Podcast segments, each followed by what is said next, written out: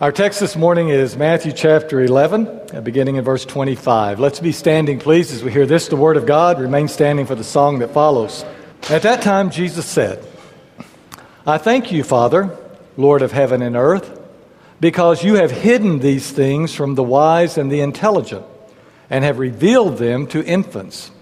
Yes, Father, for such was your gracious will. All things have been handed over to me by the Father. And no one knows the Son except the Father, and no one knows the Father except the Son, and anyone to whom the Son chooses to reveal him. Come to me, all you that are weary and are carrying heavy burdens, and I will give you rest. Take my yoke upon you and learn from me, for I am gentle and humble in heart, and you will find rest for your souls. For my yoke is easy, and my burden is light. May God bless the reading of His Word. Have you ever seen anything more beautiful than that flower arrangement right there? We're thankful for the Owens family for sharing that with us. And if you in the back can't see it, well, when you leave, walk past up here. It's worth the trip. Well, tomorrow we'll be celebrating the 235th anniversary of the signing of the Declaration of Independence.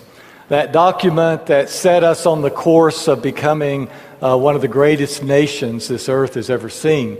And certainly a nation that has blessed each one of us. And every time we come around to this that we now call our nation's birthday, that we indeed are thankful to be alive at this time and to have been blessed by such a country as this.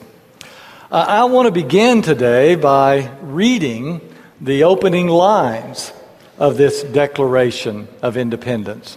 And in these lines, those men who were deciding the course and the future for this country are saying basically that it has come time to separate ourselves from England, to become independent, and that they feel like in doing that they owe the rest of the world an explanation as to why we feel like we have the right to do this.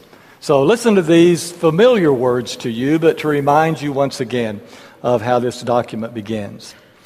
When in the course of human events, it becomes necessary for one people to dissolve the political bands which have connected them with another, and to assume among the powers of the earth the separate and equal station to which the laws of nature and of nature's God entitle them, a decent respect to the opinions of mankind requires that they should declare the causes which impel them to the separation.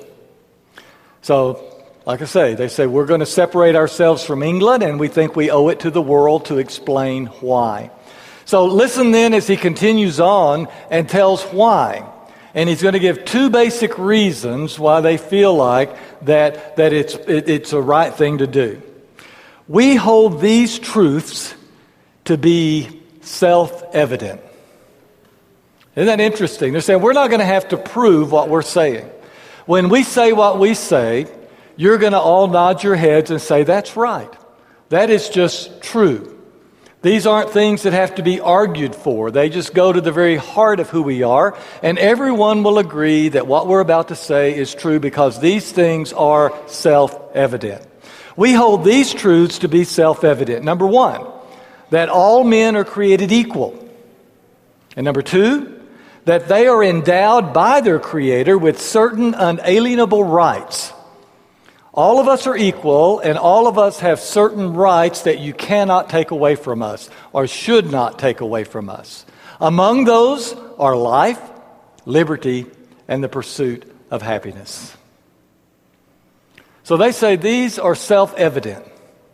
And as we, a nation, hear them once again at this time in our history, we nod our heads and say, that's right. All people are created equal. And all of us do have certain rights that should not be taken away. Well, this morning, I want to lay before you another idea of some other things that are self-evident. Scripture is oftentimes self-evident. There are scriptures in this holy book that when they are read, all you can do is shake your head and say, you know, that is truth. That's right. You don't have to have anyone prove it to you. You don't have to have any arguments to back it up. You just know when you hear these words, they cut right through who you are, all the way to your heart, and you know that the one who gave us those words is the one who made us. You just know it. It's self-evident. That's not really true with all of the Bible. There are parts of Scripture that do need to be explained. There are parts of Scripture that at times need to be shown to be true. For example, if you're a person that's read the Old Testament much, the name Hittite is a name that's familiar to you. You know that the children of Israel often encountered this nation of people called Hittites. And according to the Bible, they were a significant people. They were a rather powerful people. Well, for years and years, secular scholars, those who kind of sneered at the Bible and its inspiration, said, well, that's proof that the Bible is wrong because there's no such people as the Hittites.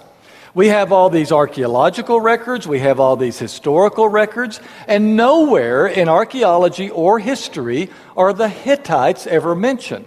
They didn't even exist, much less were they some mighty empire. Well, guess what? At the first or beginning of the 20th century, an archaeologist uncovered several hundreds of clay tablets there in Israel, and as they began reading them, it was a detailed history of the Hittites. And it was proven there by these ancient words that not only did the Hittites exist, but that they were a mighty empire in the area, just like the Bible had said. Well, that's an instance in which archaeology or history comes to our aid. It defends the truth of the Bible. And once again, we can hold up this and say, see, we told you so. The Bible's right. And here is proof that it's right. Well, the passages that I want us to look at today don't need that kind of proof. They just stand on their own. And in fact, the Scripture itself tells us that the Word of God can be that way. The prophet Isaiah says that the word of the Lord is mighty. And when the Lord sends his word out, it goes throughout all the earth and it does not return to him empty. That it has its effect. That when God speaks, things happen. And his word comes into us and changes us. It touches our hearts. The writer of Hebrews says it this way. Indeed, the word of God is living. It's active. It's sharper than any two-edged sword. It pierces into us until it divides soul from spirit, joints from marrow. It is able to judge the thoughts and even the intentions of the heart. Now, we've got some folks here who could stand up and testify to the truth of that. I don't know if you've ever had this experience or not. Have you ever just got your Bible down and thought, well, it's Bible reading time, you know, I need to read my Bible, you start reading it, and you're doing it more out of a sense of duty, of ought to, and I should, and then all of a sudden, you find that word just going right through you, and opening you up, and laying you before the Lord, and it just does exactly what this Scripture says it does. The Word of God can be that way. Another passage that talks about the power of the Word is over in Deuteronomy chapter 30. And this passage is quoted by Paul in Romans chapter 10. But let's go back and read the original version. Back in Deuteronomy, Moses is speaking, and he says this, "Surely this commandment that I am commanding you today is not too hard for you, nor is it too far away. It's not way up in heaven that someone should say, well, who can go up into heaven for us and get it so that we can hear it and obey it?" In other words, he's saying God's not playing peekaboo with you. He's not putting his word way up there and someone's got to climb up into heaven to find it. He says also, it is not far on the other side of the sea that someone should say, well, who's going to go across to the other side of the sea that he can get it for us so that we may hear it and observe it? No, he says, the word of God is very near to you. It's in your mouth. It's in your heart. The word of God is powerful, and it's near us, and it works on us. James chapter 1, verse 21 tells us, with meekness, receive the implanted word of God. Open your heart to it. Let it do its work. For in it, James tells us, is the salvation of your soul. Now, the reason we're talking about this is because as I began looking today or earlier in the week at the scriptures that were assigned to today, I began noticing that these were scriptures that are self-evident. That these are the scriptures that when you read these, there's nothing to do but say that's right. And when we read these, we realize that this is God speaking to us. The first one of these is Romans chapter 7. It's verses 18 through 25. I didn't put it up on the screen for you to read along with me because I want you just to listen to this one. This one's kind of a negative one, but you know we need things like this. We need scripture that not only encourages us, we need scripture that gets into us and begins to cut out the things that shouldn't be there. We need scripture to rebuke us. We need scripture to identify with us. This one identifies with us in our human weakness, keeps us humble, helps us to realize who we are and where we are. Listen to this, Romans chapter 7. Paul is writing, he says, for I know that nothing good dwells within me, that is, in my body, in my flesh. I know there's not a single person here in this room that hasn't felt that way sometime. That things have happened, you've realized stuff about yourself, and you say, you know, there's just nothing good there. That I can will to do what is right, he says. I want to do what is right, but it just seems like I can't do it. For I do not do the good things I want to do. What I do is the evil that I don't want to do. So I find this to be kind of a rule or a law, that when I want to do good, it seems like evil is always just right there. I delight in the law of God in my inmost self. Oh, how much I enjoy God. I love Him dearly. But what I see inside of me is another rule or another law, and it's at war with the law of my mind, making me captive to the law of sin that dwells in my members. Sometimes I am such a wretched person. You just got to close your ears and say, I don't want to hear that.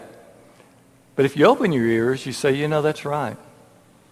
There have been times like that in my life where I'm so frustrated with myself. And it's kind of encouraging too, because it really lets us know we do love God. Even when we struggle and even when we're failing, it's not so much a failing of the heart, because our heart delights in God. But there's something there. Paul goes on to say, who will deliver me from this body of death? Thanks be to God through Jesus Christ our Lord. Now I want to move on to another passage that every one of us here has read probably thousands of times. Most of us in this room at one time or another have committed these words to memory. Many of you could close your eyes and say them with me right now. They're words that are self-evident. Psalm 23. And no matter how many times we've read them, no matter how many times we've recited them, every time we hear these words, something happens in our heart. We know that God has spoken to us. Read along with me. The Lord is my shepherd. I shall not want. He maketh me to lie down in green pastures.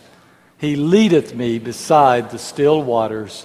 He restoreth my soul. He leadeth me in the paths of righteousness for his name's sake. And yea, though I walk through the valley of the shadow of death, I will fear no evil, for thou art with me. Thy rod and thy staff, they comfort me. Thou preparest a table before me in the presence of mine enemies. Thou anointest my head with oil. My cup runneth over. Surely goodness and mercy shall follow me all the days of my life, and I will dwell in the house of the Lord forever. Amen? Amen. Now that's God talking. And I don't have to prove that to you. I don't have to give any evidence that those words come and touch our hearts and open our hearts and are soothing to our hearts and reassuring to us that God indeed is our shepherd, and he loves us, and he takes care of us. And even when we walk that valley of the shadow of death, he will walk it with us. And goodness and mercy follow us all the days of our lives, and then after that, we will dwell in the house of the Lord forever. Our text falls into this category as well. I'm going to go back and look at Matthew chapter 11, beginning in verse 28 in just a moment. You know, when Jesus went out preaching, Matthew, Mark, Luke, and John all sum up his sermon this way, that when Jesus went out and preached, here's what he preached: repent, for the kingdom of God is at hand. And I believe he probably opened almost every one of his sermons that way. He probably closed his sermons that way. And the in-between part of the sermon all led to that same conclusion. That his message was that the kingdom of God is at hand. Now, that doesn't mean that the kingdom of God is coming someday. What it means is it's right here and it's available now, that God has made himself accessible to you. God has made himself available to you. It's much as if you were driving down the road and you're hungry and you look and you say, behold, a restaurant is at hand. Let us stop and eat. It's just right there. It's available. If you want what God can give you, if you want him in your life, he's there and waiting for you. And all you have to do to receive him is to change your ways, to repent. And in fact, it's possible now to repent because God is available. He will come to you. He will come and be a part of your life. Now, it's with that background that he says these beautiful words. And we hear his plea that if we will let go of ourselves, if we will forget about that sinful self that Paul was talking about, if we will trust him that he really knows what's best for us and that what he has to give us is what is truly life, then we will find rest and we will find blessing. Let's see this passage again and read this one with me and see if your heart is not touched. Come to me, all you who are weary and are carrying heavy burdens, and I will give you rest. Now, wait a minute. Some of you guys today are in the best place you've ever been in your life. You know, good things are happening, and the future is bright, and all is wonderful. Most of us are more of a mixture. Some things are good and some things are bad. And some of us right now are just sort of dragging along and carrying those heavy burdens. This is a word to you, that if you will trust him and bring him your burdens, that he will give you rest. Next verse. Take my yoke upon you and learn from me, for you will find rest for your souls. Trust me, he's saying. My way of life works. And if you will let me be your guide and let me be the one who walks with you, I will give you rest. And finally, for my yoke is easy and my burden is light. Last week we talked in Romans chapter 6 about how sometimes we kind of think that if we get too much God in our lives, that it'll kind of keep us from really enjoying all of life. Jesus' words here call us to trust Him that His yoke fits us. It's easy. And what He wants to put in our heart and in our lives is light and good. Now you tell me, you can't hear those words without knowing the truth and knowing that that is God calling you to come to Him. One of my favorite devotional type authors is Richard Foster. He's done a lot of writing on spirituality, on prayer. And he tells a story about a friend of his named Lyman James, who's a disc jockey, goes by the name Ryman Lyman, which is, I think, a little unfortunate myself. But anyway, he said that this guy had a little boy who was almost 3 years old, and he had planned his name, the little boy's name was Zachary, and he had planned an afternoon free with Zachary. And he was going to take Zachary out, and they were going to just do everything, and Zachary was just going to be amazed at what a wonderful dad he was. So they head out for their outing, and any of you ever had a 2 or 3 year old boy? Things do not always go as planned. And Zachary was kind of cranky, and Zachary didn't want to do all these things, and Zachary was fussy and fidgety. And Lyman was getting really frustrated with him because this wasn't the way it was supposed to be. It was supposed to be this marvelous time together. And he could feel almost the anger and the resentment building up against this little boy. And then he caught himself. And he said, this little boy doesn't need to be scolded. This little boy needs to be loved. And so he picked Zachary up in his arms, and Zachary was kind of squirmy, and he began singing to him. And he just was making a song up and singing off key. And he was singing, Zachary, I love you. You're the perfect little boy. I love your little nose and I love your little eyes. You are so smart. And just on and on. He would just make up these lyrics and keep coming back to Zachary. You're my son. I'm so proud of you and I love you.